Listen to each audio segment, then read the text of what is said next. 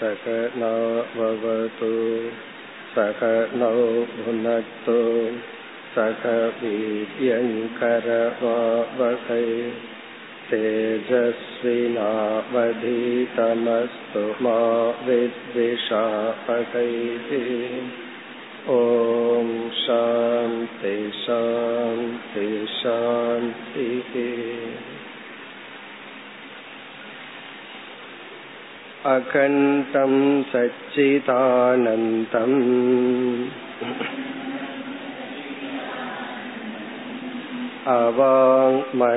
अवाङ्मनसगोचरम् आत्मानमखिलाधारम्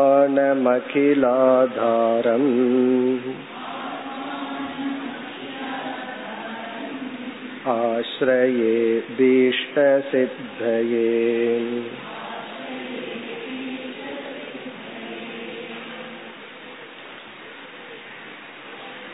ஒன்பதாவது பகுதி பதினோராவது பக்கம் நித்யானி अकरणे प्रत्यवाय साधनानि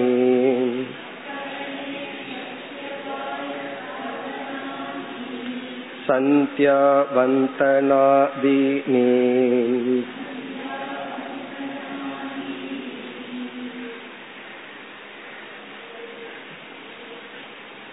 ஒரு செயலை நாம் செய்யும் பொழுது நாம் கர்த்தா என்ற தன்மையை அடைகின்றோம்.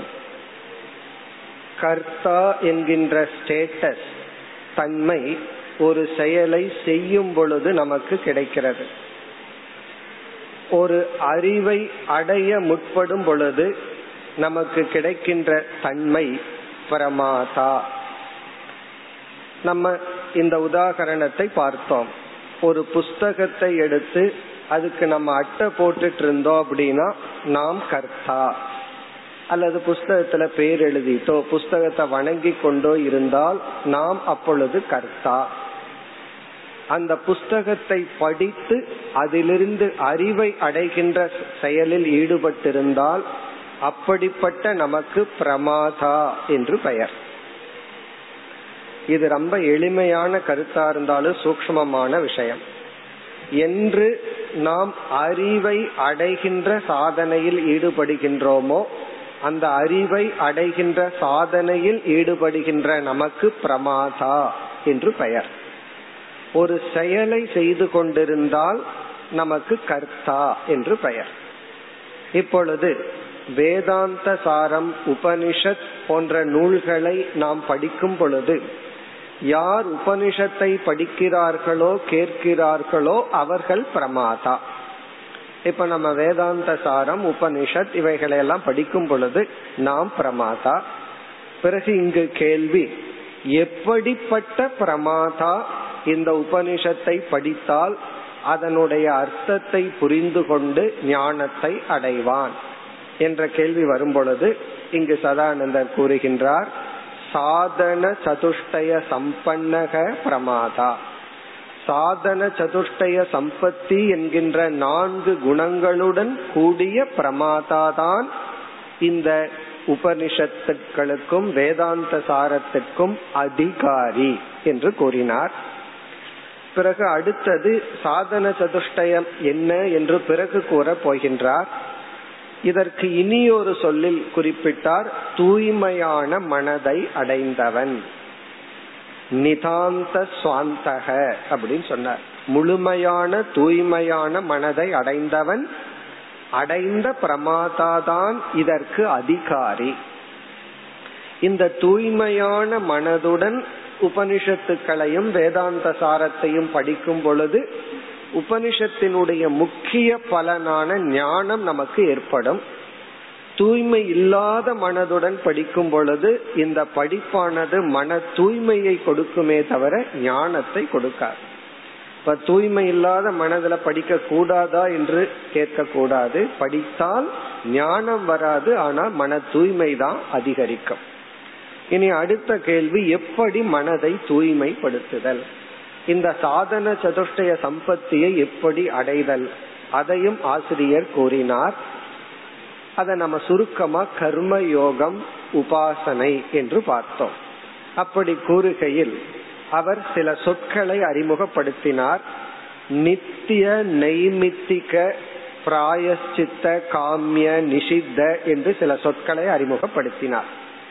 அதாவது மூன்று விதமான கர்மங்களை நாம் மேற்கொண்டு இரண்டு விதமான கர்மங்களை நாம் தவிர்த்து பிறகு வந்து உபாசனை என்ற ஒரு சாதனையை செய்யும் பொழுது மன தூய்மை என்கின்ற ஒரு தன்மை நமக்கு கிடைக்கிறது.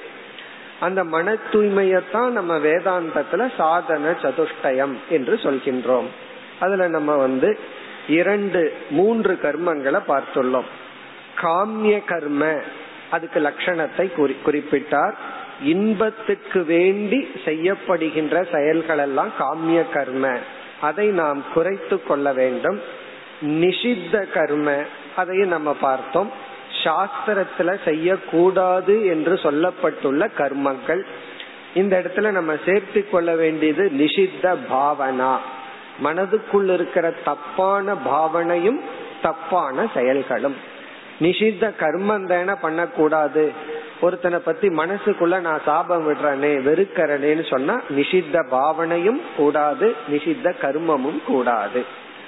அடுத்தது வந்து நித்திய நைமித்திக பிராயச்சித்த. இந்த மூன்று கர்மத்தையும் நாம் செய்ய வேண்டும் என்று சொன்னார். சென்ற வகுப்புல நித்திய கர்மத்தை பார்த்து முடித்தோம். இந்த நித்திய கர்ம என்பதை இங்கு ஆசிரியர் வேறு விதத்தில் குறிப்பிடுகின்றார். இதுதான் நித்திய கர்மம்னு சொல்லாம இவர் என்ன சொல்றார்? அகரணே பிரத்யவாய சாதனானி. இதுதான் நித்திய கர்மத்துக்கு லட்சணம். நித்திய கர்ம என்றால் நம்முடைய கடமைகள் ஸ்வதர்மம். நாம செய்தே ஆக வேண்டியது. எது நாம் செய்தாக வேண்டியதுன்னு சாஸ்திரம் நமக்கு சொல்லும் பொழுது இதுதான் சொல்லாம நீ எதை செய்யாமல் விட்டால் உனக்கு பாபம் வருமோ அது நித்திய கர்ம. அதாவது வந்து நித்திய கர்மத்துக்கு அகரணே நீ எதை செய்ய தவறினால் பிரத்யவாய சாதனானி பிரத்யவாயம் என்கின்ற தோஷம் பாபம் ஏற்படுமோ அதெல்லாம் நித்திய கர்ம. அப்ப அது செய்யாம விட்டாதான் செஞ்சதுனால பெரிய புண்ணியம் கிடையாது ஆனா செய்யாமல் விட்டால் பாவம் அது நம்ம சென்ற வகுப்புல பார்த்தோம். காலையில எழுந்திருந்து உறங்க போகும் வரை எதெல்லாம் நமக்கு கடமைகளாக உள்ளதோ அதை செய்தல். இப்ப டாக்ஸ் கட்டுறதும் ஒரு விதமான நித்திய கர்மம் தான் ஏன்னா அகரணே பிரத்யவாயம். நீ அதை செய்யவில்லை என்றால் ஏதாவது செஞ்சா தேன பாவனா ஒண்ணுமே பண்ணலையே டாக்ஸ் கட்டலையே அப்படின்னா அதுவும் பாவம் தான் பாவம் என்றால் என்ன? அதர்மம் அதற்கு தகுந்த பலன். இது வந்து நித்திய கர்ம. இனி வந்து அடுத்ததாக நைமித்திக கர்ம என்று ஆசிரியர் அறி கூறியிருந்தார். அதனுடைய லட்சணத்தை குறிப்பிடுகின்றார். இப்ப இங்க வந்து இவர் கர்ம யோக சாரமா என்ன செய்கின்றார்? காமிய கர்மத்தையும் நிஷித்த கர்மத்தையும் நீக்கி நித்திய கர்மத்தையும் நைமித்திக கர்மத்தையும் பிராயஷ்சித்த கர்மத்தையும் செய்வதன் மூலமாக ஒருவன் மன தூய்மையை அடைந்து இந்த மன தூய்மையை இவ்விதம் அடைந்தான். இனி அடுத்ததாக நைமித்திக கர்ம அடுத்து பத்தாவது பகுதி நைமித்திகானி पुत्र जन्माद्यनुबन्धीनि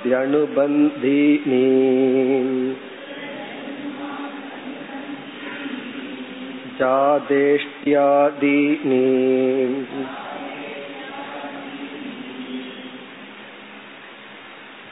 நைமித்திக கர்ம என்றால் அதுவும் நித்திய கர்மத்தை போல நாம் செய்தே ஆக வேண்டிய கடமைகள்.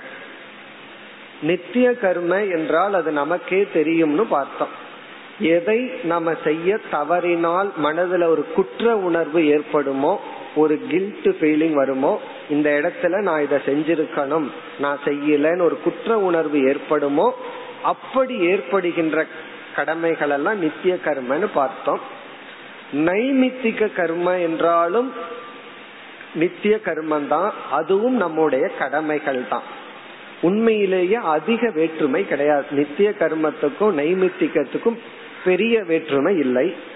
பிறகு என்ன வேற்றுமை என்றால் நித்திய கர்ம அன்றாட தொடர்ந்து செய்ய வேண்டிய கடமைகள் நைமித்திகம் என்றால் ஒரு நேரத்தில் ஒரு காலத்தில் ஒரு சூழ்நிலையில் மட்டும் செய்ய வேண்டிய கடமைகள். அது எப்பொழுதும் செய்ய வேண்டியதாக இருக்காது. ஒரு அக்கேஷன் ஒரு நிமித்தமாக நாம் செய்ய வேண்டிய கடமைகள் எல்லாம் நைமித்திக கர்ம. ஒரு நிமித்தம்னா ஒரு சூழ்நிலையில் நாம் செய்ய வேண்டியது நைமித்திக கர்ம. அதுக்கு வந்து இங்க ஒரு உதாரணம் சொல்ற புத்திர ஜென்மாதி அனுபந்தீனி. நைமித்திகாணின்னு சொல்லி நைமித்திக கர்மங்கள் என்றால் புத்திர ஜென்மா அனுபந்தீனி.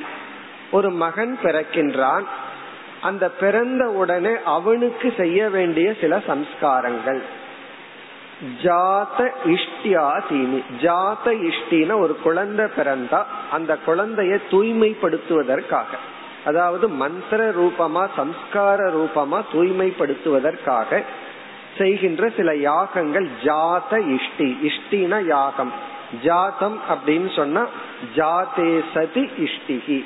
பிறக்கும் பிறப்பை முன்னிட்டு மேற்கொள்ளப்படுகின்ற யாகங்கள்.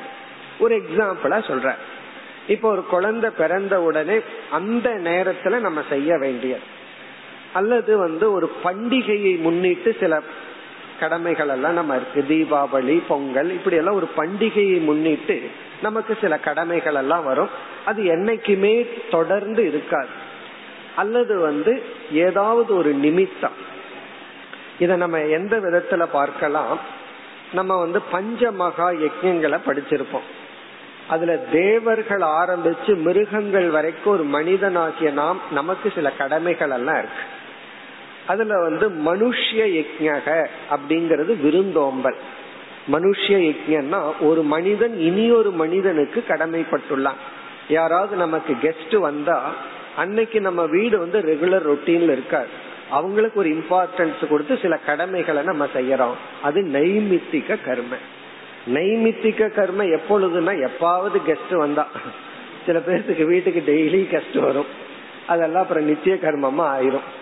எப்பாவது ஒரு கெஸ்ட் நம்ம வீட்டுக்கு வந்தா அது நெய்மித்திக கர்ம அவர்களுக்கு. அது வந்து மனுஷிய இயக்கம் சொல்ற மனுஷிய இயக்கம்னா ஒரு மனிதன் இனியொரு மனிதனுக்கு செய்யக்கூடிய சேவைகள் உணவு கொடுக்கிறது இதெல்லாம். அடுத்தது வந்து பூத யக்ஞம்னு பஞ்சமகா யஜ்யத்துல ஒரு யக்ஞம் பூத யக்ஞம்னா மற்ற மிருகங்களுக்கு பறவைகளுக்கெல்லாம் நம்ம செய்ய வேண்டியது. அதெல்லாம் அந்தந்த காலகட்டத்துல நம்ம செய்வோம். அடுத்தது வந்து பித்ரு யஜ்யம்னு நம்முடைய பெற்றோர்களுக்கு அவர்கள் இறந்த தேதியில நம்ம ஏதாவது செய்யறது. இதெல்லாம் நைமித்திக கர்மத்துல வரும். மனுஷ யஜ்யக பூத யஜ்யக பித்ரு யஜ்யகன்னு அஞ்சு விதமான யஜ்யத்தில் இந்த மூன்றும் நைமித்திக கர்மம் ஏன்னா நம்ம பெற்றோர்கள் வயதானவர்கள் இறந்திருப்பார்கள் அன்னைக்கு திதி கொடுக்கறது அவங்கள நினைச்சு ஒரு தானம் பண்றது இதெல்லாம் டெய்லி நடக்கிறதல்ல. வருஷத்தில் ஒரு நாள் நடக்கும். ஏன்னா ஒரு முறை தானே இறந்திருப்பார்கள். அப்ப வந்து வருஷத்துல ஒரு முறை நடக்கிறதெல்லாம் அதெல்லாம் நைமித்திக கர்மம். பிறகு வேறு ஒரு இரண்டு யஜ்யம் இருக்கு. அது நித்திய கர்மத்துல வரும்.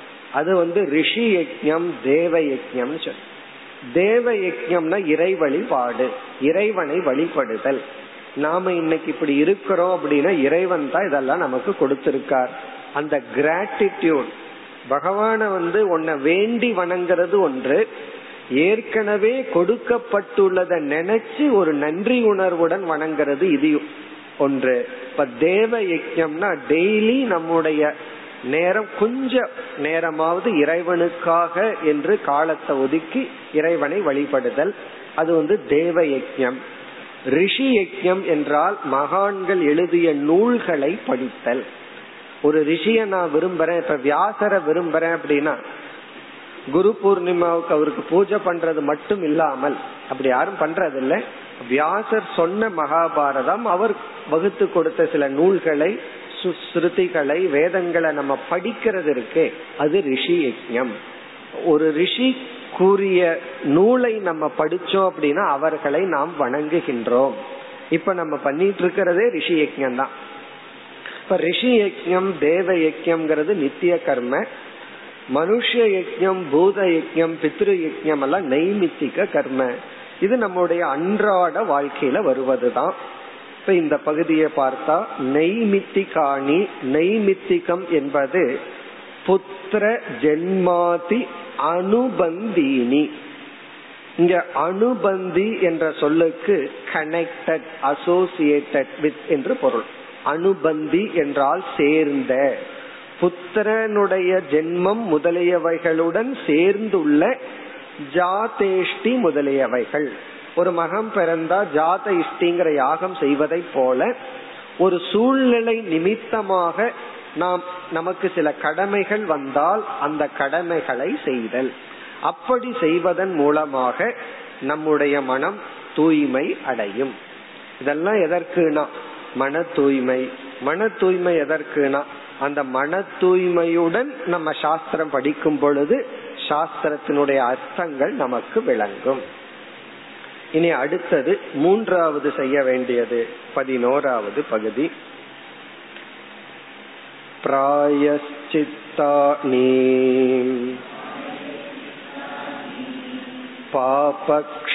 पापक्षयसाधनानि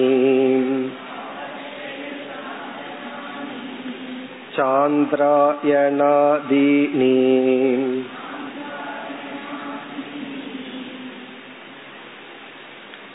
அடுத்து ஒரு சாதகன் செய்ய வேண்டிய கடமை பிராயஷ்சித்த கர்ம பிராயஷ்சித்த கர்ம இந்த பிராயஷ்சித்தம் என்றால் நம்ம வந்து ஒரு தவறு செய்து விட்டோம் தவறு செய்ததற்கு பிறகுதான் நான் செஞ்சது தப்புன்னு நமக்கு தெரிஞ்சிருக்கு. அதற்கு நாமளே ஒரு பரிகாரத்தை தேடிக்கொள்வது நாமளே அதற்கு தண்டனை கொடுப்பதற்கு பெயர் பிராயஷ்சித்த கர்ம. பிராயஷ்சித்தம் என்றால் நாம் செய்த தவறுக்கு நாமே தண்டனை கொடுத்து கொள்ளுதல்.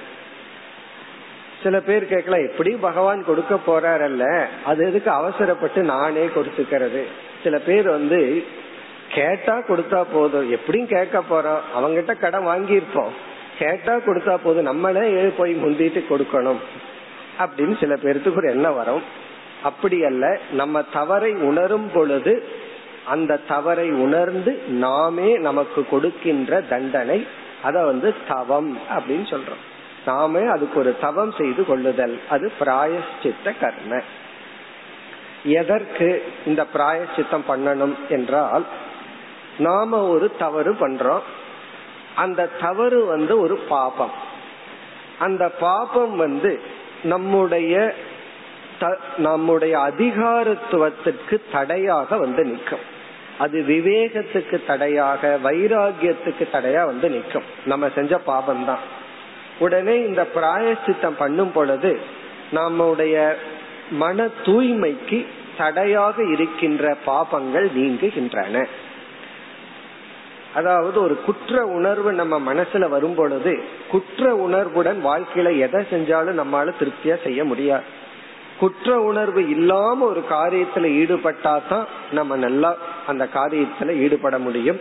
அந்த குற்ற உணர்வை நீக்குவதற்காக நாம் செய்த தவறுக்கு நாமளே ஒரு பரிகாரத்தை தேடிக் கொள்ளுதல் இந்த பரிகாரம் பிராயசித்தம்னா பரிகாரம் தேடுறது. ஆனா இந்த காலத்துல இந்த பரிகாரம்ங்கிற வார்த்தையினுடைய அர்த்தமே வேற மாதிரி ஆயிப்போச்சு. அதனாலதான் வேறொரு இடத்துல ஒரு ஆசிரியர் வந்து ஒரு சாதகன் பிராயசித்தம் பண்ணக்கூடாதுன்னு சொல்லியிருக்கார். வேறொரு இடத்துல பிராயசித்தம் எல்லாம் பண்ணக்கூடாதுன்னு சொல்லப்பட்டிருக்கு. இனி ஒரு இடத்துல பிராயசித்தம் பண்ணணும்னு சொல்லப்பட்டிருக்கு. அது எந்த நோக்கில வேறொரு நூல் வேதாந்த நூல்ல பிராயசித்தம் எல்லாம் பண்ணக்கூடாதுன்னு சொல்லப்பட்டிருக்கு என்றால் நமக்கு ஏதாவது ஒரு சின்ன கஷ்டம் வந்துட்டா அந்த கஷ்டத்தை தாங்கி கொள்ளாமல் சகிப்புத்தன்மையே இல்லாமல் அல்லது ஏற்றுக்கொள்ளாமல் உடனே நம்ம பரிகாரத்துக்கு போயிடுறோம். ஏதாவது தலைவலி அல்லது வீட்டுல ஒரு நஷ்டம் வருது ஒரு சின்ன கஷ்டம் வந்தா உடனே என்ன பண்றோம்? ஏதோ கிரகம் சரியில்லை நட்சத்திரம் சரியில்லைன்னு சொல்லி உடனே என்ன பண்றோம்? ஜோதிடத்துக்குள்ள போய் பரிகாரத்தை தேடுறோம். இதுல நம்முடைய ஆட்டிடியூட் என்ன? வர்ற பலன் கர்ம பலனை நாம் ஏற்றுக்கொள்ளாமல் அதை சகித்து கொள்ளாமல் அதுக்கு ஒரு மாற்று உபாயத்தை தேடுறோம். இந்த எண்ணம் கூடாது. ஒரு சாதகன் அனுபவிக்கின்ற அனைத்து அனுபவங்களையும் இறைவனுடைய பிரசாதமா எடுத்துக்கொள்ளும். ஒரு கஷ்டம் வந்தா அந்த கஷ்டத்தை ஏற்றுக்கொண்டு சகித்து கொள்ள வேண்டும்ங்கிறது சாஸ்திரத்தினுடைய உபதேசம். ஒரு கஷ்டம் வருதே அந்த கஷ்டம் வரக்கூடாதுன்னு ஒரு பயத்துல பரிகாரத்தை தேடுறதே அத ஒரு சாதகன் செய்யக்கூடாது. அதுக்காக நம்ம வந்து பிராயசித்தம் பண்ணக்கூடாது. யாரையாவது புண்படுத்திட்டோம் யாருக்காவது ஒரு கஷ்டத்தை கொடுத்துட்டோம் ஒரு ஹிம்சப்படுத்திட்டோம் அந்த குற்ற உணர்வு நீங்குவதற்காக நம்ம பிராயசித்தம் பண்ணலாமே தவிர ஒரு கஷ்டம் நீங்கணும் அல்லது இன்பம் வரணுங்கிறதுக்காக பிராயசித்தம் பரிகாரம் செய்யக்கூடாது. இது சில பேர்த்துக்கு ரொம்ப டிஸ்டர்ப் ஆயிரும். ஏதாவது பரிகாரம் தான் ஒரு சைக்கலாஜிக்கல் சொல்யூஷனா இருக்கு. கஷ்டம் வரும்போதெல்லாம் நான் பரிகாரம் பண்ணிட்டு இருக்கேன். இப்ப பரிகாரமே பண்ணக்கூடாது அப்படின்னா பண்ணக்கூடாதுதான். அதாவது பரிகாரம் பண்ணிட்டு இருக்கிற வரைக்கும் நம்ம கர்ம காண்டத்தில் இருக்கிறோம்னு அர்த்தம். இந்த பரிகாரமே பிராயச்சித்தமே எதை குறிக்குதுன்னா ரெசிஸ்டன்ஸ் எனக்கு இந்த கஷ்டம் வேண்டாம். ஏன்னா நான் இந்த சூழ்நிலையில இருக்க விரும்பல. ஏதாவது ஒண்ணு பண்ணி பணத்தை கொடுத்து கோயிலுக்கு போய் ஏதாவது பண்ணி நான் என்ன பண்றேன்? இந்த கஷ்டத்திலிருந்து நீங்கி கொள்ளணும். என்ற புத்தியில் பிராயசித்தம் பரிகாரம் செய்யக்கூடாது. பிறகு பரிகாரம் பிராயசித்தம் எந்த ஆட்டிடியூட்ல செய்யணும்? ஒரு தவறு நான் செஞ்சுட்டேன் என்னால் ஒருத்தர் ஹர்ட் ஆயிட்டாங்க ஒருத்தரை நான் துன்புறுத்திட்டேன் ஆகவே என்னுடைய குற்ற உணர்விலிருந்து விடுபடுவதற்காக நான் வந்து ஒரு கஷ்டத்தை ஏற்றுக்கொள்கின்றேன் என்ற பாவனையில தான் நான் பரிகாரத்தை செய்யணுமே தவிர ஒரு சின்ன தலைவலி கைவலி அல்லது ஏதோ ஒரு வீட்டுல ஒரு கஷ்டம் உடனே நம்ம பரிகாரம் பிராயசித்தம்னு போக கூடாது போனாலும் தவறு இல்லை ஏன்னா பரிகாரம்னு போனா அவங்க நல்லது தானே செய்ய சொல்றாங்க. எனக்கு வேஷ்டி எடுத்து கொடுன்னு சொல்லுவாங்க. நல்லது தானே. அல்லது இதை பண்ணு அதை பண்ணி இந்த கோயிலுக்கு போ இப்படி சுத்தி வான்னு சொல்லுவார்கள். தவறே கிடையாது. ஏன்னா அவங்களும் நம்ம ஒரு சத்காரியத்துலதான் ஈடுபடுத்துகிறார்கள். ஆனால் பிராயசித்தத்தை தவிர்ப்பது நல்லது. அதே சமயத்தில் யாரையாவது புண்படுத்தி நாம் ஒரு தப்பு பண்ணிட்டோம் அந்த தப்பு நம்ம மனச உறுத்துது. அதுக்காக ஒரு தண்டனையை நம்ம ஏற்றுக்கொண்டால் அப்படிப்பட்ட பிராயசித்தத்தை நாம் செய்யலாம். அதனால நம்ம வேற ஏதாவது வேதாந்த நூலை நீங்க படிக்கும் போது அங்க சொல்லி இருக்கோம் பிராயசித்தம் செய்யக்கூடாதுன்னு. இங்க செய்யணும்னு சொல்லி இருக்கேன்னு ஒரு சந்தேகம் வரலாம். நம்ம பார்த்துக்கணும். எந்த ஆங்கிள் செய்யக்கூடாது எந்த ஆங்கிள் செய்யணும் என்று பார்க்க பார்க்க வேண்டும். இப்ப இங்க வந்து பார்த்தோம்னா பிராயசித்தானி பிராயச்சித்தம் என்பது பாபக்ஷய சாதனானி பாபத்தை நீக்கும் சாதனைகள். நம்ம ஒரு தப்பு பண்ணிட்டோம் பாபம் பண்ணிட்டோம் இங்க தப்பு பாபம்னா என்ன யாரையாவது ஹட்டு பண்ணிருப்போம் குறிப்பா சொல்லாலதான் பண்ணிருப்போம் அதுவே நமக்கு தெரியாது. நம்ம எத்தனை முறை மற்றவர்களை சொல்லால் துன்புறுத்தி இருப்போம்ங்கிறது அது அடிபட்டவங்களுக்கு தெரியுமே தவிர நமக்கு தெரியாது. அது நமக்கு தெரிய வந்தால் நம்ம வந்து வருத்தப்படுறோம். நம்ம வந்து ஹட்டு பண்ணிட்டோமே அப்படின்னு. அப்ப நாமே நமக்கு ஒரு தண்டனையை எடுத்து கொள்ளுதல். அதுல என்னன்னா போய் மன்னிப்பு கேட்கறதே பெரிய பிராயஷ்சித்தம் தான். நம்ம அகங்காரத்தை விடுறது இருக்கே அது பெரிய பிராயஷ்சித்தம் உண்மையிலேயே வேறொரு பிலாசபர் தத்துவவாதி சொல்ற இந்த பிராயசித்தம்ங்கிறது வந்து மன்னிக்கிறது தான் பெரிய பிராயசித்தமா ஒருத்தருடைய தவற நீ மன்னிக்கிறது தான் பிராயசித்தம்ங்கிற அது அவர் கொடுக்கற லாஜிக் என்னன்னா ஒருத்தருடைய தவற நான் மன்னிக்கும் போது உண்மையிலேயே என்ன பண்றேன்னா என்னுடைய தவற நான் மாத்திக்கிறேன்னா அவர் தவறு செய்துட்டார்னு நான் முடிவு பண்ணி வச்சிருக்கேன். உடனே நான் மன்னிக்கும் போது என்ன பண்றேன்னா அவர் மேல் இருக்கின்ற அந்த பிளேம் அந்த குற்றத்தை நான் நீக்கி விடுகின்றேன். உண்மையிலேயே நீ யாரையும் மன்னிக்கவில்லை நீ ஒருத்தனை மன்னிக்கிறன்னு சொல்லும் போது நீ ஏற்கனவே அவன் தப்பு பண்ணிட்டான்ங்கிற எண்ணம் உனக்கு வந்தாச்சு அதை நீ நீக்கி கொள்கின்றாய். அதுதான் பிராயஷ்சித்தம்னு ஒருத்தர் சொல்ற அதாவது பர்கிவ்னஸ் தான் பிராயஷ்சித்தம் மன்னித்தல் தான் பிராயஷ்சித்தம். இந்த மாதிரி பிராயஷ்சித்தம் பண்ணலாம்.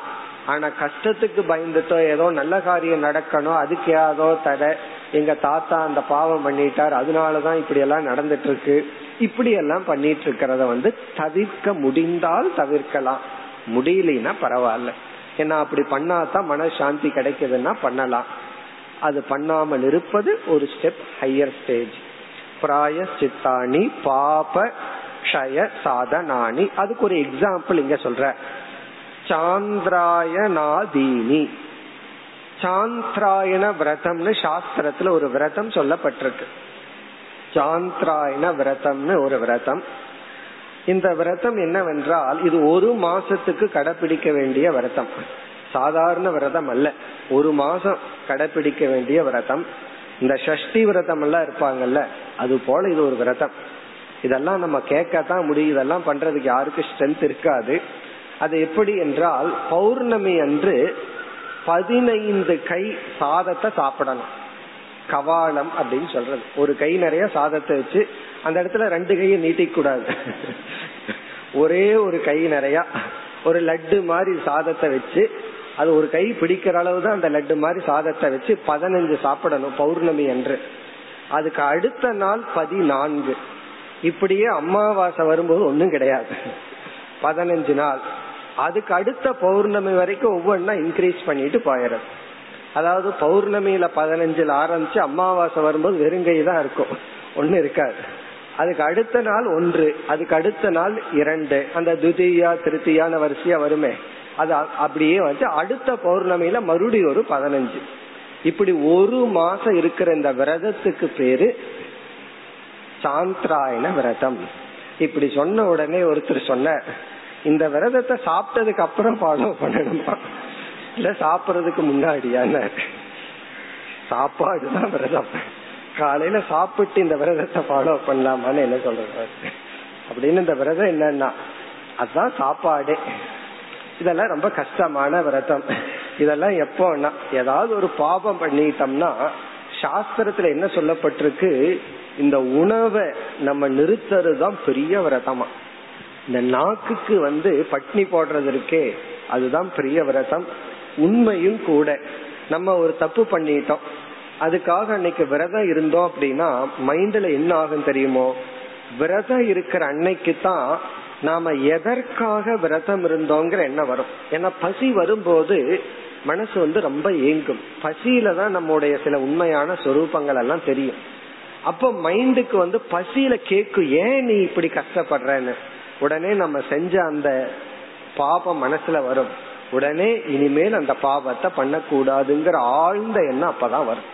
இப்ப இந்த விரதம் இருக்கும்போது எதுக்காக இருக்கிறோம்ங்கிறது மனசுல வந்து இனிமேல் இந்த தப்பு பண்ணக்கூடாதுங்கிற அந்த ஒரு அவேர்னஸ் இருக்கே அது இப்படித்தான் வரும். அப்ப பட்னி போட்டா தான் நமக்கு வந்து புத்தி வரும். அதனால இப்படி ஒரு விரதம் சொல்லப்பட்டிருக்கு. இது போல இனி எந்த விதமான விரதமும் நம்ம எடுத்துக்கலாம்.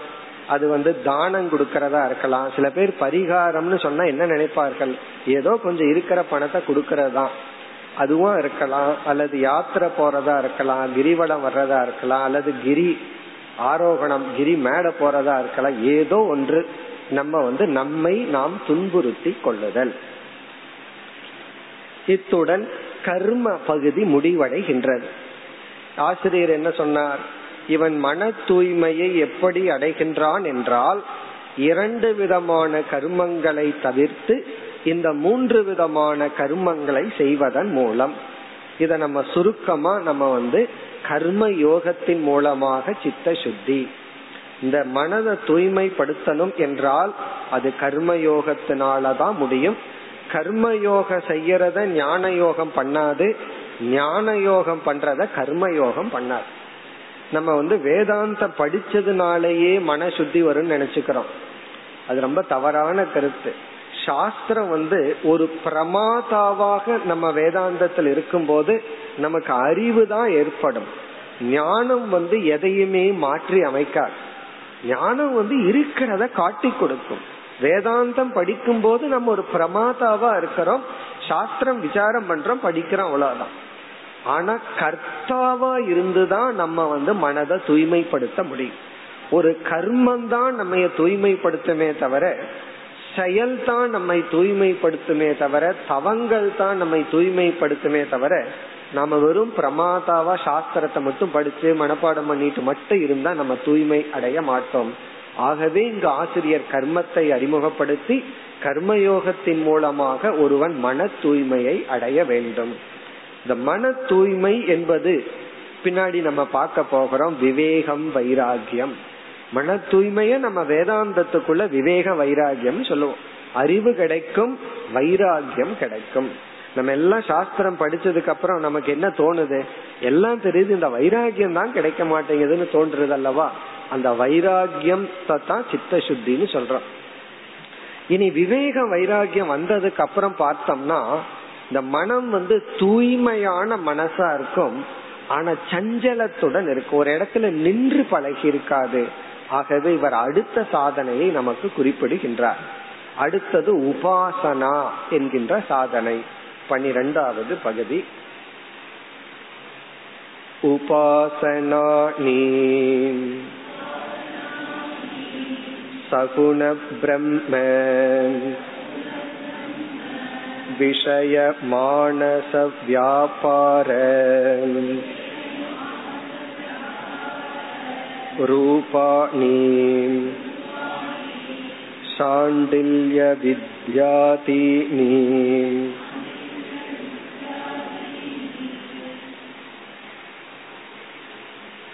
நம்முடைய மனதிற்கு இரண்டு விதமான பலகீனங்கள் அல்லது நம்ம மனசை இரண்டு விதத்தில் பலப்படுத்த வேண்டும்.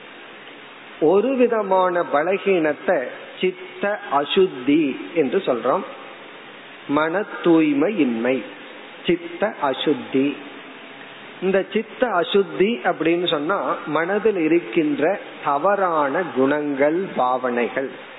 கோவப்படுறது பொறாமப்படுறது கர்வத்தோடு இருக்கிறது மானித்துவம் தம்பித்துவம் இதெல்லாம். சித்த அசுத்தி. மன தூய்மை என்பது மனதுல நட்பண்புகளை எல்லாம் அடைந்து ஒரு தூய்மையான மனதை அடைதல்.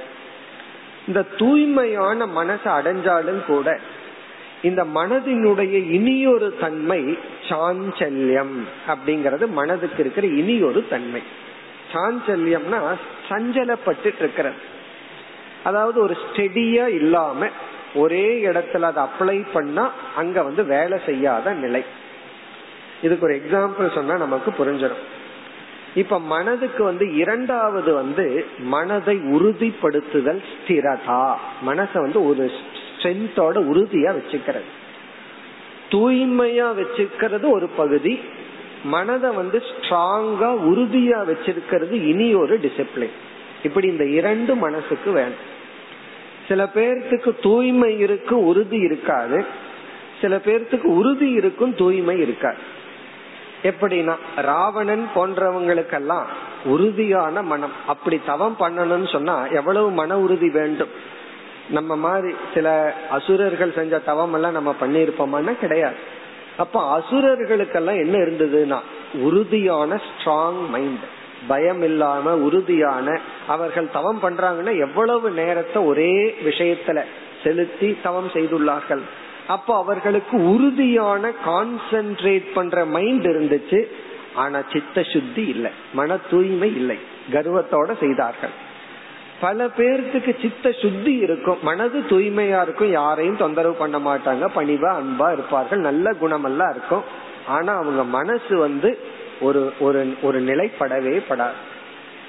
சில வீட்டுல பசங்க எல்லாம் நல்ல பசங்களா இருப்பான் படிக்கிறது மட்டும் இருக்காது. பெற்றோரை சொல்ல நீ நல்ல பையன் ஆனா படிக்க மாட்டேங்கிறியன்னு சொல்லுவா.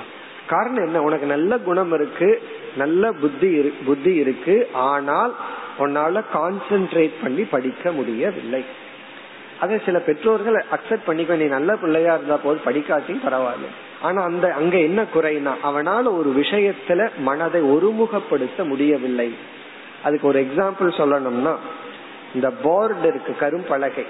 அது துணியில் இருக்கும். சில சமயம் அதை வந்து செவுத்துல அடிச்சு வச்சிருப்போம். துணியில் இருக்கிற போர்டு அந்த போர்டுல எல்லாம் கசகசன்னு எழுதி இருந்ததுன்னு வச்சுக்கோமே அதுல புதுசா எதுவும் எழுத முடியாது. அந்த கரும் பழகிய துணியில் இருக்கிற பழகிய தூய்மைப்படுத்துறதுங்கிறது போர்டை தூய்மைப்படுத்துற மாதிரி. அந்த துணிய கையில வச்சுட்டு எழுதுனோம்னா எழுத முடியுமோ? எழுத முடியாது. ஏன்னா எழுத எழுத அது உள்ள போயிடும். அப்போ ஒரு இடத்துல பொருந்தி இருக்க வேண்டும். அப்போ பிளாக் போர்டு வந்து பொருந்தியும் இருக்கணும் தூய்மையாம் இருக்கணும். இப்ப மனதை தூய்மைப்படுத்தியதற்கு பிறகு மனதை ஒரு நிலைப்படுத்தி பழக வேண்டும். அதுக்கு ஒரு டிசிப்ளின் ஒரு கான்சென்ட்ரேஷன் கொடுக்கணும். தான் எடுத்துக்கொண்ட விஷயத்துல கொஞ்ச நேரமாவது அதை இருத்தி பழக வேண்டும். நமக்கு வந்து ரொம்ப ஓவர் எக்ஸ்பெக்டேஷன் ஆரம்பத்துல வந்துடும் இதெல்லாம் படிச்ச உடனே. நான் ஒன்னு ஆரம்பிச்சேன் அப்படின்னா கீதையை ஆரம்பிச்சேன்னா எழுநூறு ஸ்லோகத்தையும் எந்த டிஸ்ட்ராக்ஷன் இல்லாம படிக்கணும். இப்படி எல்லாம் அவ்வளவு தூரம் நம்ம போகணுங்கிற அவசியம் கிடையாது. எட்டு மணி நேரம் ஒன்பது மணி நேரம் மெய் மறந்து தியானம் பண்ணணுங்கிறது கிடையாது. நாம எடுத்துக்கொண்ட விஷயத்துல ஓரளவு மனம் கோஆபரேட் பண்ணி இருந்தா போதும். அதாவது வந்து உடல் பயிற்சி செய்தோம் உடல் ஆரோக்கியமா இருக்கும். ஒருத்தர் சொல்றாரு ஒரு நாளைக்கு வந்து ஒன்பது மணி நேரம் உடற்பயிற்சி பண்ணுங்க ரொம்ப நல்லா இருப்பீங்கன்னு சொல்றாரு. விழிச்சிட்டு இருக்கிற நேரமே இவர் ஒன்பது மணி நேரம் தான் அதுல பூரா உடற்பயிற்சி பண்ண அப்புறம் என்ன பண்ணுவார் அவர்? அப்ப நம்ம சொல்லுவோம் எனக்கு ஒன்பது மணி நேரம் உடற்பயிற்சி பண்ணி அதனால வர ஸ்ட்ரென்த் வேண்டாம். ஒரு மணி நேரம் பண்ணுனா அந்த ஸ்ட்ரென்த் போதும். அதே போல இங்கு ஒரு சாதனைய சொல்ற இந்த சாதனைய பண்றதுனால மனதுக்கு ஒரு கான்சென்ட்ரேஷன் பவர் கிடைக்குமே. அந்த அளவுக்கு இருந்தா போதும். ஒரு யோகிகளுக்கு அஷ்டமகா சித்தி அடைகிற அளவுக்கு மனதுக்கு ஸ்ட்ரென்த் நமக்கு வேண்டாம். எப்படி உடலுக்கு அவ்வளவு ஆரோக்கியம் தேவையில்லை ஓரளவுக்கு இருந்தா போதும்னு சொல்றது போல மனதுக்கு ஓரளவுக்கு ஆரோக்கியம் இருந்தா போதும். அந்த அளவுக்கு மனதை நம்ம ட்ரெயின் பண்ணி இருந்தா போதும். இந்த சஞ்சலப்படுகின்ற மனதை இங்கு சொல்கின்ற சாதனையின் மூலம் நிறுத்தி பழகுதல். கான்சென்ட்ரேஷன் செய்து பழகுதல் ஒருமுகப்படுத்தி பழகுதல். அதாவது தூய்மையான மனதை அடைஞ்சு அதை நாம எந்த விஷயத்துல செலுத்த விரும்புறோமோ அதுல செலுத்தி பழகுதல் இருத்தி பழகுதல். அந்த சாதனையத்தான் தியானம் அல்லது உபாசனம் என்று அழைக்கின்றோம். எந்த ஒரு சாதனை மனதுக்கு உறுதியை கொடுத்து ஒருமுகப்படுத்துகின்ற திறனை கொடுக்குமோ அந்த சாதனைக்கு உபாசனம் அல்லது தியானம் என்று பெயர். இந்த தியானம் அல்லது உபாசனம் ரெண்டு ஒரே பொருள் தான் இந்த தியானம் அல்லது உபாசனை வந்து நேரடியா மனதை கவனிச்சு மனதுக்கு கொடுக்கிற ஒரு ட்ரைனிங் மனதை வந்து ஒருமுகப்படுத்தி பழகுதல். இதுல வந்து சித்த சுத்தி இல்லாமையும் கூட ஒருத்தனுக்கு ஒருமுகப்படுத்துகின்ற சக்தியை அடையலாம். எத்தனையோ சயின்டிஸ்ட் இருக்காங்க அல்லது எத்தனையோ பேர் இருக்காங்க அவங்க வந்து மனசை ஒருமுகப்படுத்தி எவ்வளவோ அடைஞ்சிருக்கலாம். ஆனா சித்த சுத்தி இருக்கணுங்கிற அவசியம் கிடையாது. நமக்கு வந்து ஒருமுகப்படுத்துறத விட சித்த சுத்தி தான் முக்கியம். அதனாலதான் சித்த சுத்தியை அடைஞ்சதற்கு பிறகு மன ஒருமுகப்பாடு ரொம்ப முக்கியம். ஒரு கால் சித்த சுத்தி ஒருத்தனுக்கு இல்லை அவனுக்கு மனம் வந்து சஞ்சலமா இருக்கிறது நல்லது. அவனுக்கு ஸ்ட்ராங் மைண்ட் இல்லாம இருக்கிறது நல்லது. அதாவது ஒரு கிரிமினலுக்கு பணமும் உடல் ஆரோக்கியமும் மன ஆரோக்கியம் இல்லாம இருந்தா நல்லது. இருந்தா என்ன ஆகும்னா எல்லாம் தப்பா தான் அது செயல்படும். அப்படி இங்க மன ஒருமுகப்பாடு மட்டும் தனி லட்சியம் அல்ல. சித்த சுத்தியுடன் மன ஒருமுகப்பாடு இருக்க வேண்டும். அதனாலதான் இவர் என்ன செய்கின்றார்? இந்த உபாசனை இறைவனிடத்தில் மனதை செலுத்துதல் ஆரம்பிக்கிறார்.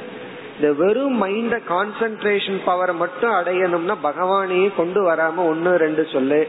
அர்த்தம் இல்லாம தான் மந்திரத்தை சொல்லு.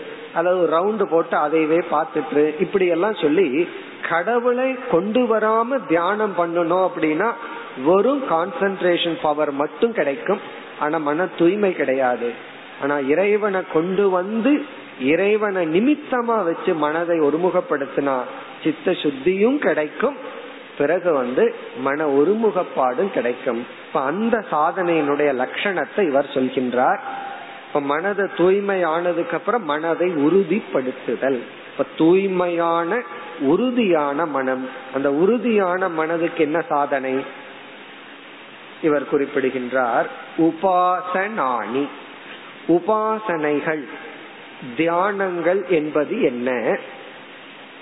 சகுண பிரம்ம விஷய மானச வியாபார ரூபாணி. ரூபாணின இது போன்ற. இதுல வந்து இடையில இருக்கிற சொல்ல எடுத்துக்குவோம். மானச வியாபாரக. தியானம் அல்லது உபாசனை என்றால் மானச வியாபாரம். இங்க வியாபாரம்ங்கிற சொல்லுக்கு ஆக்டிவிட்டி செயல்கள்.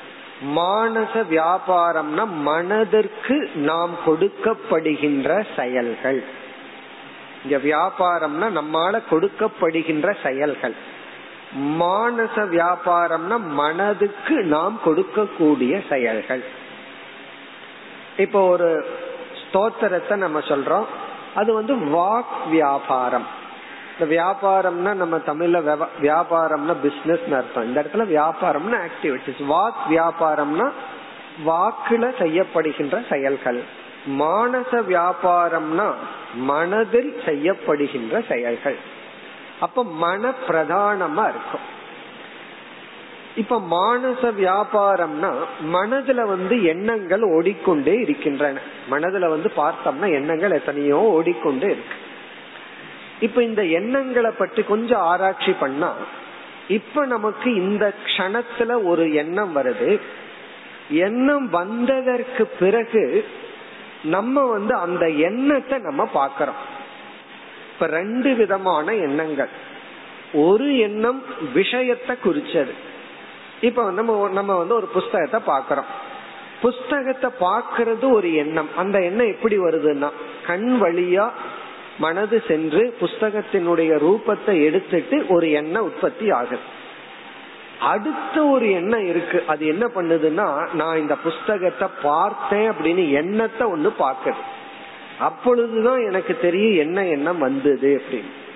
இத வந்து ஸ்பான்சரிங் தாட்னு இங்கிலீஷ்ல சொல்றது. ஸ்பான்சரிங் தாட்னா ஒரு தாட்டை அப்சர்வ் பண்ற இனி ஒரு தாட் அப்ப ஃபர்ஸ்ட் தாட் வந்து விஷயத்தை பொறுத்தது செகண்ட் தாட் தான் ரெகக்னைஸ் பண்ணிக்குதான் ஆமா நான் இதை பார்த்தேன் அப்படின்னு. இப்ப நமக்கு என்ன எண்ணம் வரும்னே நமக்கு தெரியாது. வந்ததுக்கு அப்புறம் தான் தெரியும். ரொம்ப அதிசயம் என்னன்னா நம்ம மனசுல அஞ்சு செகண்டுக்கு அப்புறம் என்ன நினைக்க போறோம்னு நமக்கே தெரியாது. அல்லது இந்த தாட்டுக்கு அடுத்த தாட்டு என்ன வரப்போகுதுன்னு நமக்கே தெரியாது. வந்ததுக்கு அப்புறம் தான் தெரியும். அப்ப இதுல இருந்து என்ன தெரியுதுன்னா நம்முடைய விருப்பப்படி மனதுல என்ன ஓட்டங்கள் வருவதில்லை அது வந்ததுக்கு அப்புறம்தான் அது என்னென்ன வந்திருக்குங்கிறத ரெகனைஸ் பண்ணிட்டு இருக்கோம் அப்ப மனம் நம்ம சொல்றபடி நடந்துட்டு இருக்கா அது மனதனுடைய சொற்படி நம்ம நடந்துட்டு இருக்கிறோமான்னு பார்த்தா மனம் அது போக்குல போயிட்டு இருக்கு அதை நம்ம பின்தொடர்ந்து போயிட்டு இருக்கோம் ஒரு கால் நான் வந்து நூத்தி எட்டு முறை பகவானுடைய நாமத்தை ஜபம் பண்றேன்னு அமர்கின்றோம். தியானத்துல அமர்றோம். இப்ப என்ன நடக்குதுன்னா நம்ம முடிவு பண்றோம். முதல் என்ன எதுவா இருக்கணும்? இரண்டாவது என்ன எதுவா இருக்கணும்? மூன்றாவது என்ன எதுவா இருக்கணும்? நூத்தி எட்டு எண்ணத்தை நம்ம முன்னாடியே முடிவு பண்ணிடுறோம். முடிவு பண்ணினதுக்கு அப்புறம் அந்த எண்ணத்தை பார்த்தா நூத்தி எட்டு எண்ணத்துக்கு அப்புறம் ஒரு முறை ஓம் நம சிவாயா வருது. அப்புறம் இடையில நூத்தி எட்டு வேற ஒரு எண்ணம் அப்புறம் ஒரு எண்ணம். இதுல இருந்து என்ன தெரியுதுன்னா இதத்தான் நீ நினைக்கணும்னு மனசுக்கு ஒரு ஆர்டர் கொடுக்கும் பொழுதுதான் தெரியுது நாமளும் நம்ம மனசு எவ்வளவு தூரம் விலகி இருக்கிறோம். அதனுடைய விருப்பத்துக்கும் நம்முடைய விருப்பத்துக்குள்ள கேப் இருக்கே. எவ்வளவு தூரம் நம்ம விலகி இருக்கிறோம் அப்படிங்கறது நமக்கு தெரிகிறது. அப்பதான் ஒரு பெரிய அதிசயம் நமக்கு தெரியும். இவ்வளவு தூரமா நம்ம மனசு நம்ம இடம் நம்மளுடைய கட்டுக்கு இல்லாம இருக்குங்கிற உண்மை அப்பதான் தெரியும். அத தெரிஞ்ச உடனே நமக்கு கொஞ்சம் ஒரு சோர்வு ஏற்படும். பிறகு பகவான் கீதையில பரவாயில்ல உனக்கு எனக்கு எல்லாத்துக்கும் இப்படித்தான் மனசுன்னு அர்ஜுனனுக்கு சொல்லி ஆறுதல் படுத்தான மாதிரி. எல்லாருடைய மனசு இப்படித்தான் இருக்கும். அபியாசேன வைராகியன. அபியாசத்தாலையும் வைராகியத்தினாலையும் மனதை கட்டுக்குள் கொண்டு வரலாம் அப்படின்னு சொன்னார். அப்படி இங்க வந்து மானச வியாபாரம்ங்கிற இடத்துல நாம் எதை சிந்திக்க வேண்டும் என்ற ஒரு வியாபாரத்தை சொன்னமோ அந்த வியாபாரத்தை மனது மனதை செய்விக்க செய்தல். அதைத்தான் நீ நினைக்கணும் அப்படின்னு ஒரு ஆர்டர் கொடுத்து மனசை அதை நினைக்க செய்யற பிராக்டிஸ் இருக்கே. அதுதான் தியானம் அதுதான் உபாசனை. சரி எதை நினைக்கணும்? அத முன்னாடி சொல்றார் சகுண பிரம்ம விஷய. ஒரு சகுண பிரம்மத்தை பொருளாக எடுத்துக்கொண்டு அதை நினைக்கும்படி செய்தல் தியானம் அல்லது உபாசனை. சகுண பிரம்ம அப்படின்னா அது இஷ்ட தேவதை. நாம எந்த இறைவனை வழிபட விரும்புறோமோ அது சகுண பிரம்ம. விஷயன மனதிற்குள்ள ஆப்ஜெக்ட் மனது எதை நினைக்கணும் அப்படின்னு நம்ம முடிவு பண்றோம். நம்ம முடிவு பண்ணாம அது நினைச்சதுக்கு அப்புறம் அதை நம்ம பார்த்துட்டு இருக்கிறதுங்கிறது அது சுவாவம் அது இயற்கையா நடந்துட்டு இருக்கு. ஆனா இதத்தான் நீ பண்ணணும் அப்படின்னு மனதுக்கு ஒரு ஆர்டர் கொடுத்து அதை செய்விக்கிறதுக்கான பயிற்சியில இருக்கிறதுக்கு பேரு தியானம். அதனாலதான் எடுத்த உடனே சில பேர் தியானத்துல அமர்ந்த உடனே சமாதிக்கு போகணும்னு ஒரு எதிர்பார்ப்பு வந்துடும் அதெல்லாம் நடக்காது. ஏன்னா கொஞ்சம் வருஷங்கள் ஆகும். கொஞ்சம் வருஷங்கள் வந்து தியானம்னா என்ன? முதல்ல உட்கார்ந்து பழகணும். கை கால் அசையாம பதினஞ்சு நிமிஷம் அமர்ந்து இருக்கிறது இருக்கே அதுவே பெரிய விஷயம். இந்த கண்ணை மூடி அந்த இமைகளை அசைக்காம இருக்கிறதுக்கு கூட பிராக்டிஸ் பண்ணணும். ஒரு நடனம் ஆடுகின்றவர்கள் கூறிய கருத்து வந்து அவங்க ஏதோ நடனத்துல சிவபெருமான தியானம் பண்ற மாதிரி ஒரு சீனா. ஒரு அஞ்சு நிமிஷமா. அந்த அஞ்சு நிமிஷம் கண்ணை மூடி உட்கார்ந்து இருக்கணுமோ அதுதான் அவங்களுக்கு ரொம்ப கஷ்டமா இருந்ததுன்னு சொன்னாங்க. ஏன்னா அந்த கண் அசையக்கூடாது. இப்ப அஞ்சு நிமிஷம் கண்ணை அசைக்காம வைக்கிறது எவ்வளவு கஷ்டம். அப்படி இருக்கும் பொழுது மனச அசைக்காம உடனடியா நம்ம எதிர்பார்க்க முடியாது. இது வந்து பயிற்சியில தான் வரும். அதுவும் ஒரு அளவுக்கு இருந்தா போதும். ஹண்ட்ரட் பர்சன்ட் எல்லாம் எதிர்பார்க்க கூடாது அப்படி எதிர்பார்க்கிறது தான் தவறான எண்ணம். இப்ப இங்க வந்து நம்ம மனதிற்கு டெய்லி ஒரு பயிற்சி கொடுக்கணும். உடலுக்கு பயிற்சி கொடுக்கறோம் ஆசனங்கள் எல்லாம் செய்யறோம். மனதிற்கு ஒரு பயிற்சி கொடுக்கறோம். எது பயிற்சினா மனசு எதை விரும்புதோ அதுல கான்சென்ட்ரேட்டா இருக்கிறது பயிற்சி அல்ல. அது சுவாவம் மனசு ஒன்ன விரும்புது அதுல மனசு வந்து வேற எந்த டிஸ்ட்ராக்ஷனும் இல்லாம அதுலயே இருந்ததுன்னா அது பயிற்சி அல்ல. நம்ம அறிவு எதை விரும்புதோ அதுல மனச வச்சு பயிற்சி பண்ணி பழகிட்டோம் அப்படின்னா அது வந்து ட்ரெயின்டு ஹார்ஸ் மாதிரி. அது ட்ரெயின் பண்ண குதிரை மாதிரி. பிறகு நம்ம எந்த டைரக்ஷன்ல போக விரும்புறோமோ அந்த டைரக்ஷன்ல போகும் மனதை வந்து ஒரு இடத்துல ட்ரெயின் பண்ணி பழகிட்டோம்னா எங்க வைக்கணுமோ அங்க வைப்போம். பிறகு வந்து மைண்டுக்கு வந்து அந்த பிராக்டிஸ் இருந்தா தான் சில நல்ல குணங்களை எல்லாம் ஈஸியா அடைய முடியும். தீய குணங்களை எல்லாம் ஈஸியா விட முடியும். சில தீய சுவாவங்கள் எப்படி வந்ததுன்னா இந்த கோபம் அல்லது வெறுப்புங்கிற உணர்வு எப்படி வந்ததுன்னா இந்த வெறுப்புங்கிற உணர்வும் கூட தியானத்தினாலதான் நமக்கு வந்தது. இப்போ ஒரு மனிதர் இருக்கார் நமக்கு சில கஷ்டங்களை கொடுத்துட்டார். அந்த கஷ்டத்தை கொடுத்துட்டு அவரை நம்ம ஒரு முறை நினைக்கிறோம். ஏன்னா கஷ்டத்தை கொடுத்ததுனால? அவரை நினைக்க நினைக்க நம்ம மனசுல என்ன ஆகும் வெறுப்புங்கிற உணர்வு ஸ்ட்ராங் ஆயிட்டே வரும். அவருடைய தாட் வெறுப்புங்கிற ஒரு கேரக்டரை நமக்கு கொடுக்கும். அப்ப நம்ம மனசுல அவரை நினைக்கவே கூடாது அப்படின்னு சொன்னா அவரை நினைக்காம இருக்கும் பொழுது அந்த வெறுப்புங்கிற உணர்வு வராது. உன்னை நினைக்க கூடாதுன்னு முடிவு பண்ணி மனசு நினைக்காம இருக்கணும்னா அதுக்கு மனதுக்கு பயிற்சி கொடுத்துருக்கணும். மனதை வந்து நினைக்க வைக்கிறது ஈஸி மறக்க வைக்கிறது தான் கஷ்டம். இத நினைக்காத இத சிந்திக்காத இத சிந்திக்கிறதுல அர்த்தமே கிடையாது. இந்த டைரக்ஷன் ஆஃப் திங்கிங் உனக்கு வேண்டாம் அப்படின்னு அதை ஸ்டாப் பண்றதுதான் கஷ்டம். இந்த டைரக்ஷன் ஆஃப் திங்கிங் படி இருங்கிறது ஈஸி இப்படி நினைச்சிட்டு போ அப்படிங்கறது மனசுக்கு ஈஸியான செயல். இந்த டைரக்ஷன்ல திங்க் பண்ணாதேன்னு அரெஸ்ட் பண்றது இருக்கே அதுதான் கடினம். அதுதான் கஷ்டம். நிறுத்துறது தான் கஷ்டம். குழந்தைய பிடிச்சு நிறுத்துறது போல மனசை நிறுத்துறது கஷ்டம். இப்படி மைண்ட ட்ரெயின் பண்ணணும் அப்படின்னா நம்ம இறைவனை நிமித்தமாக வைத்துக்கொண்டு இறைவனை கொண்டு வராமே நம்ம தியானம் பண்ணலாம் ஆனா தூய்மை கிடைக்காது. நமக்கு வந்து அப்படிப்பட்ட தூய்மை இல்லாத மனதுக்கு ஸ்ட்ரென்த் இல்லாத மனசு நல்லதுதான். கொஞ்சம் பாவம் குறைவா பண்ணுவோம். ஆகவே நமக்கு தூய்மை முக்கியம். அப்ப இறைவனை முன்னிலையில நம்ம வச்சு அந்த இறைவனையே மனதில் தியானிப்பது ஒரு உபாசனை. அதனாலதான் எல்லா விதமான தியானங்களிலும் உத்தமமான தியானம் வந்து ஜபம். பகவானு கீதையில யஜ்ஞானாம் ஜப யஜ்ஞோஸ்மின் ஏன் சொன்னார்? எத்தனையோ மானசீகமான தவத்துல ஜப யஜ்யமா நான் இருக்கிறேன்னு சொன்னார்.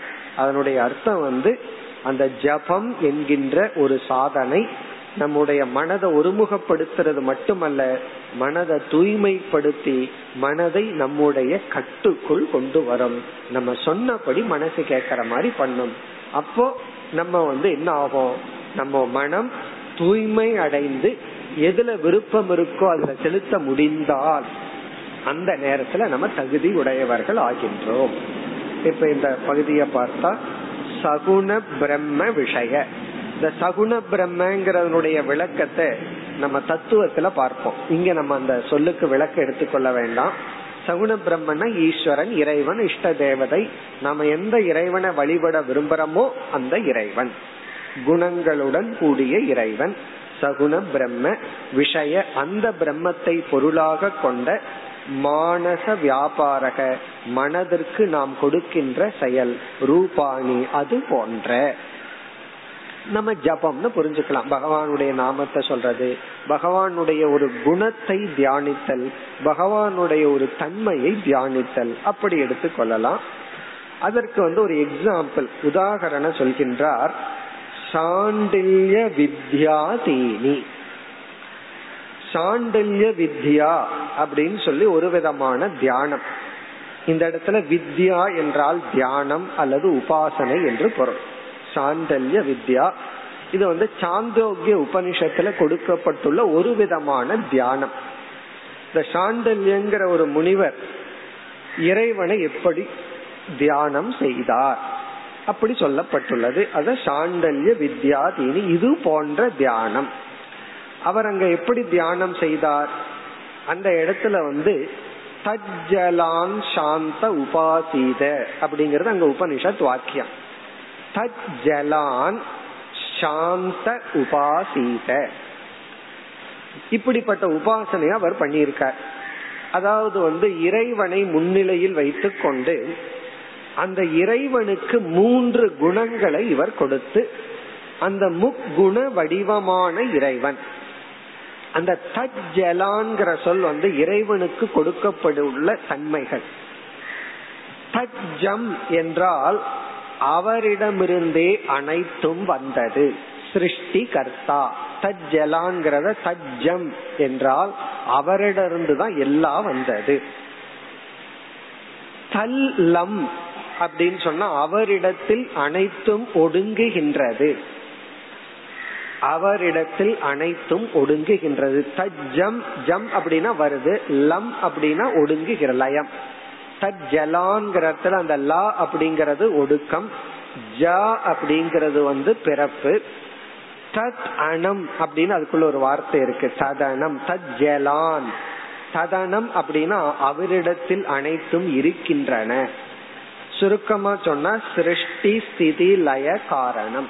அவரே சிருஷ்டிக்கு காரணம் ஸ்திதிக்கு காரணம் லயத்துக்கு காரணம். இப்படி இறைவனை சாந்தகசன் மனதை அமைதிப்படுத்தி கொண்டு சுத்தகசன் மனதை தூய்மைப்படுத்தி கொண்டு இந்த சாண்டல்ய ரிஷி என்பவர் சிருஷ்டி ஸ்திதி லய கர்த்தாவாக ஈஸ்வர தியானம் செய்தார். ஈஸ்வரனை இவ்விதம் தியானம் செய். இது வந்து அங்க சொன்ன ஒரு எக்ஸாம்பிள் நம்ம பார்த்தோம். இங்க சதானந்தர் என்ன செய்ய போகின்றார்? அவர் என்னென்ன கருத்தை எல்லாம் இங்க சொல்ல போறாரோ அனைத்து கருத்துக்களும் ஸ்ருதி பிரமாணத்தை கொடுக்க போறாருன்னு பார்த்தோம். தத்துவ போதம் மாதிரி கிடையாது. தத்துவ போதத்துல கருத்தை ஆசிரியர் கொடுத்துட்டு போனார். இங்க வேதாந்த சாரத்துல அனைத்து கருத்துக்களும் சாஸ்திரா சப்போர்ட் பண்ண போற இதெல்லாம் உபனிஷத்துல இந்த பகுதியில் இருந்தது இந்த பகுதியில் இருந்ததுன்னு எல்லா கருத்துக்கும் உபனிஷத்தை கோட் பண்ண போற அந்த அடிப்படையில தான் இவர் கூறிக்கொண்டு வருகின்றார். இப்ப இதுவரைக்கும் என்ன பண்ணியிருக்கார்? ஆறு சொற்களை அறிமுகப்படுத்தியிருந்தார். அதையும் அனைத்தையும் விளக்கி விட்டார். அதாவது வந்து மன தூய்மையை அடைந்து சாஸ்திரத்தை படிக்கணும். அந்த மன தூய்மையை அடைந்தவனைத்தான் சாதன சதுஷ்டய சம்பத்தின்னு சொல்றோம். இந்த மன தூய்மையை ஐந்து விதமான கர்மங்களில் இரண்டு கர்மங்களை தவிர்த்து நித்திய நைமித்திக பிராயசித்த கர்மங்களை செய்து பிறகு உபாசனையின் மூலமாக மனதை உறுதிப்படுத்தி ஒருநிலைப்படுத்தி இவன் மன தூய்மையை அடைந்துள்ளான் அப்படின்னு சொன்னார். இனி அடுத்தது சாதன சதுஷ்டய சம்பத்திய பற்றி அவர் சொல்லணும். இதுதான் சாதன சதுஷ்டய சம்பத்தின்னு. அதற்கு முன்னாடி ஒரு கருத்து சொல்றார். அந்த கருத்து என்னவென்றால் நாம் செய்கின்ற அனைத்து தவங்களுக்கும் இரண்டு விதமான பலனை சொல்ல போற இந்த கடமைய செய்யறோம் விதவிதமான தியானங்களை நம்ம செய்யறோம். இந்த தியானங்களுக்கும் நம்ம கடமைய செய்வதனால் என்ன பலன் வருதோ அதை ரெண்டா பிரிக்க போற. அதுல ஒரு பலன் முக்கிய பலன் இனி ஒன்னு அவாந்தர பலன் பிரிக்கிற. முக்கியம்னா அதுதான் பிரைமரி அதுக்காகத்தான் நம்ம செய்யணும் செய்யறோம். அவாந்தர பலன் சைடு எஃபெக்டா வர்ற பலன். இது வந்து பாசிட்டிவ் சைடு எஃபெக்ட் இந்த தேங்காய வந்து நம்ம எதுக்காக கிரஷ் பண்றோம்? எண்ணெய்க்காக. அவாந்தர பலன் என்னன்னா அதுல இருந்து அந்த புண்ணாக்குன்னு ஒண்ணு வருது. அது அவாந்தர பலன். அதே போல நம்ம தவம் செய்தால் கர்ம யோகத்தில் ஈடுபட்டால் நமக்கு கிடைக்க வேண்டிய முக்கிய பலன் இது அவாந்தர பலன் இதுன்னு சொல்ற இதுல என்னன்னா அவாந்தர பலனை நீங்க எடுக்காம முக்கிய பலனை எடுத்துக்குங்கிறதுக்காக சொல்றார். முக்கிய பலன் மன தூய்மை அவாந்தர பலன் போகம் ஐஸ்வர்யம். தவம் பண்ணுனா உடனே நமக்கு போகங்கள் கிடைக்கும் புகழ் கிடைக்கும் ஐஸ்வர்யங்கள் கிடைக்கும் உலக இன்பங்கள் எல்லாம் நமக்கு கிடைக்கும் வஸ்துக்கள் எல்லாம் கிடைக்கும். யாரெல்லாம் நம்ம மீது பகைமையோடு இருந்தாங்களோ அவங்க எல்லாம் நண்பர்கள் ஆகி விடுவார்கள் உடனே நம்ம என்ன பண்ணிடுவோம் வேதாந்தம் படிச்சு எனக்கு பிரயோஜனம் வந்துடுதுன்னு சொல்லிடுவோம் வேதாந்தம் படிச்சா எல்லாம் அன்பா இருப்பார்கள். பண கஷ்டம் எல்லாம் நீங்கிரும். உடனே சில சக்திகள் எல்லாம் நமக்கு வரும். மனதில் சில சித்திகள் எல்லாம் வரும். உடனே இதுதான் வேதாந்தத்தின் பலன்னு நினைச்சிருவோம். அப்படி நினைக்க கூடாது அதாவது நீ கொஞ்சம் தவம் செய்தா உனக்கு ரொம்ப பணம் வந்துடும் அதுக்கப்புறம் ஆசிரியர் சொல்ல நீ ரொம்ப தவம் செஞ்சு அந்த பணத்துல இருந்து உன்னை காப்பாத்திக்கோ. காரணம் என்னன்னா கொஞ்சம் நீ தவம் செய்தா உனக்கு புகழ் ரொம்ப வந்துடும் பிறகு என்ன பண்ண கொஞ்சம் அதிகமா தவம் செய்து அந்த புகழ்ல இருந்து உன்னை காப்பாற்றிக்கொள். சின்மயானந்த சாமிஜியிடம் ஒரு பிரம்மச்சாரி போய் சொன்ன நான் படிச்சுட்டு போயிட்டேன் அந்த ஊருக்குள்ள யாருமே எனக்கு சாப்பாடு கொடுக்க மாட்டேங்கிறாங்க யாருமே பரா பராமரிக்க மாட்டேங்கிறாங்க.